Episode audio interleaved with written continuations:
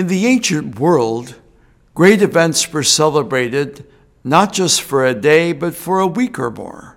From ancient times, the church has celebrated Easter Day not as if it were one day only, but rather as if that day lasted for eight days. It's what we call the octave of Easter.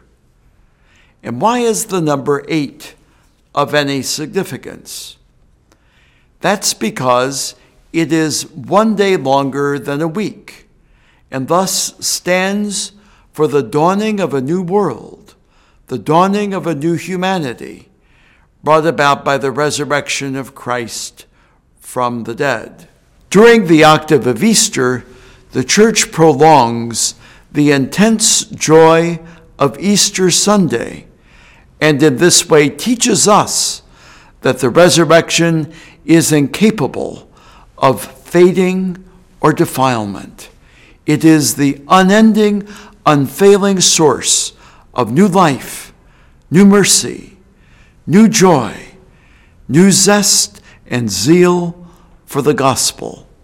As this pandemic bears down upon us, causing untold suffering and disruption in our lives, it may seem as if this crisis will never end as if life will never return to some measure of normality.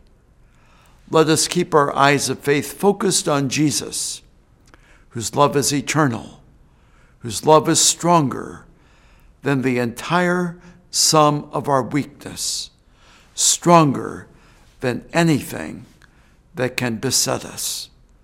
And may God bless us and keep us always in his love. Happy Easter.